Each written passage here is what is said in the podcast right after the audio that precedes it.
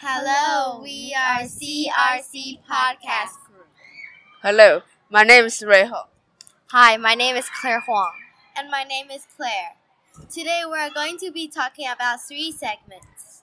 The first segment is Ray Hong's on the importance of why we should go to school. And then comes my segment talking about how to make a good impression. And then lastly, Claire Fang's segment, which is all about the history of pencils and erasers. So let's welcome Ray with his first segment.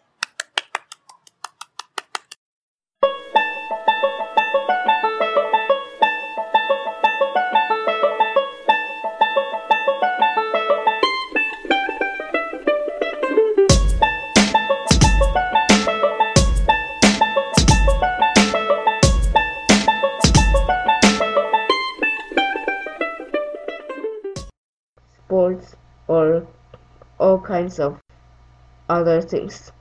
It is no doubt that learning new things not only give us knowledge, but it expands our horizon as well. The world appears in its own way. We can either accept it or be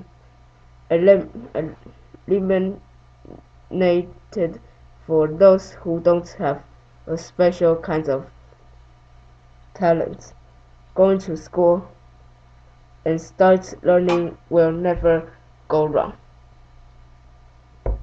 No matter why you're going to school, once you choose to do so, the one and only things you should keep in mind is that love that love what you choose and try your best to get the most out of it. We all undergo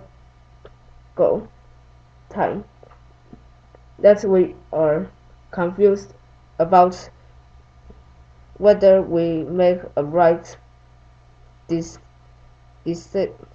decisions and it's normal because to be to me I personally think that three are pros and cons of going to school and vice versa. If we already know what will what will make us better and what won't we shall not have too much concept. After all, the journey of life is so much longer than time spent at school. We just have to go around and be brave when facing challenge. Thank you everyone.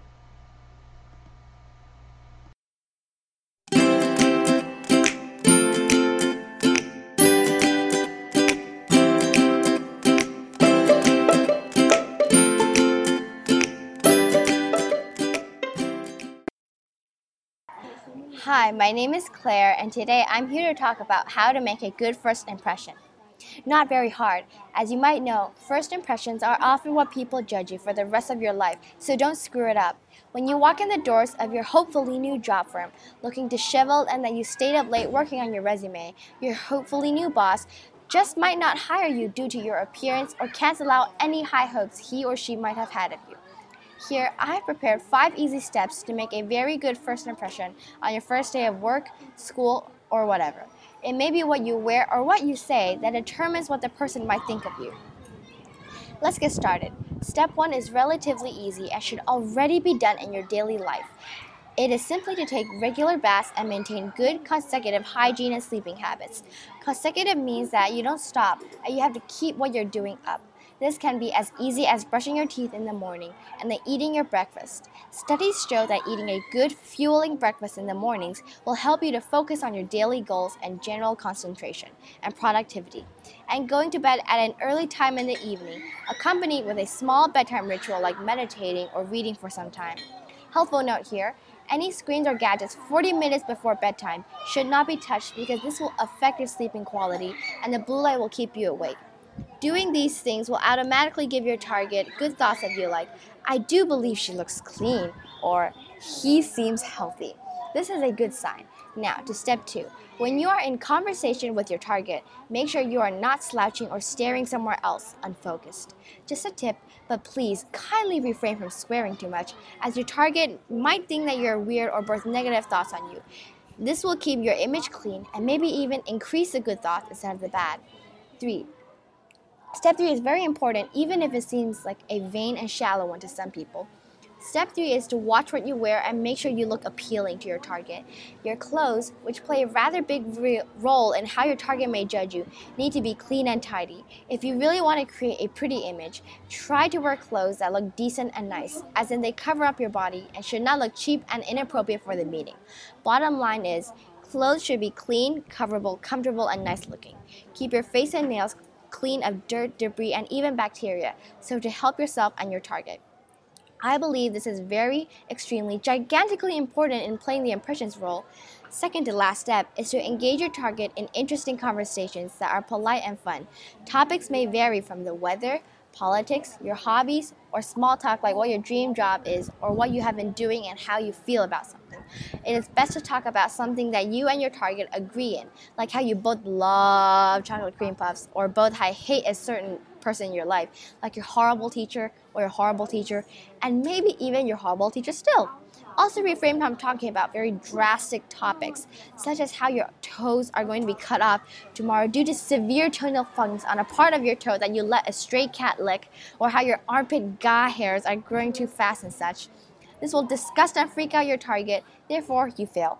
Also, these topics hardly seem suitable for anybody except maybe your mom or your private doctor. Keep that in mind. Personally, I'd give you this suggestion myself, and you don't have to use this, but hear me out. The easiest way to capture someone's attention is to smile sincerely. I think it's important that you give off an optimistic and sunny aura around you, so to help your commu- communication and small talk. Final step to a successful meetup is to relax. Don't let your target think that you dreaded this meeting or practice what to say in front of your sister. It is also crucial that you do not talk too fast or offend your target. Sit comfortably but don't slouch and slap. Talk with a suitable speed but not too fast. Eat with gusto but not too much. And do not spit out what you're eating or eat with your mouth open or talk while eating. These are all basic matters that you should know in order to seem educated and use them by the ton. Our session has come to an end sadly. Thank you all for listening a quote, everything is hard before it, e- it is easy from Goethe. I hope you are able to reflect on this and use this to help, your, help you and increase your knowledge.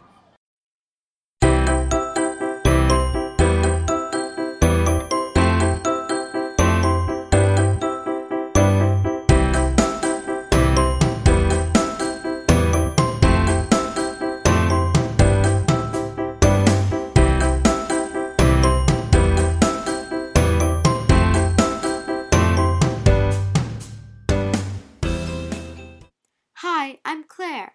After listening to the two topics, wants to learn some knowledges? Now I'm going to be talking about all about pencils and erasers. Have you ever used a pencil and eraser before? I bet everyone has used it before. Do you ever want to learn deep about pencils and erasers? I'm going to tell you the most important Im- information of pencils and erasers now. Pencils and erasers are very useful for us in our daily life. We use them for learning, working, and even for creating too. Do you know when did the pencil and eraser are invented? Pencils were invented in 1795 by a French scientist named Nicolas Jacques Conté. He used a mixture of graphites, clays, and waters baked in the kiln to make the lead of the pencil. Then he put this mixture in a wooden frame to write so it turned into a pencil. What about the invention of erasers? On April 15, 1770, Joseph Priestley described a vegetable gum which had the ability to rub out pencil marks. He named this thing rubber.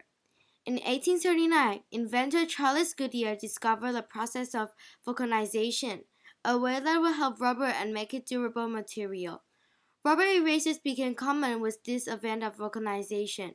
Now it's time for you to know the different types of pencils and erasers. For pencils, there are many different types. The first one is graphite pencils. Graphite pencils are the most common types of pencil and are encased in wood.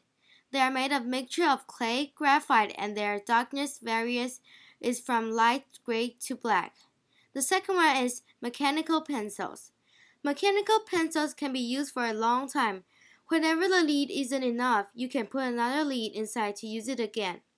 The third one is colored pencil. Colored pencils are pencils with different colors. For most of the time, we use them for drawing or to color. For graphite pencil and color pencils, we need to use a pencil sharpener to make them be able to write. For erasers, there are many different types too. Plastic erasers are the most common types of erasers and is made of plastic and rubs. We use them often in our daily life. And the second one is kneaded pencil erasers. Kneaded erasers are used for erasing sketch drawings. It's not like the common erasers, but it's sticky and soft. It's really like clays. And the third one is electric erasers. Electric erasers are the erasers who spins while erasing. It needs batteries to make it spin and sometimes it erases cleaner. For now, I really want to talk about imaginary pencils and erasers. One time in our class, everyone designed a future thing that he want to make. And one of my classmates designed a future pencil. It has many different buttons and is very cool, also useful. So I decided I want to design my own one too. At the end of this topic, I would like to share my own imaginary pencils and erasers with you. This imaginary pencil and eraser are combined together. My imaginary pencil has three buttons. The first button is erasing. The second button is pencil writing. The third button is stylus. Stylus is a kind of pen that you can use like a touch pen. It can be used on 3C product. There is a very special function for this product too. When you use Bluetooth to connect with your phone, laptop, or iPad, a screen will come out from the cap of the pencil. The screen will project on anything. This is my imaginary pencils and eraser. So let's end this topic with a music. Bye bye.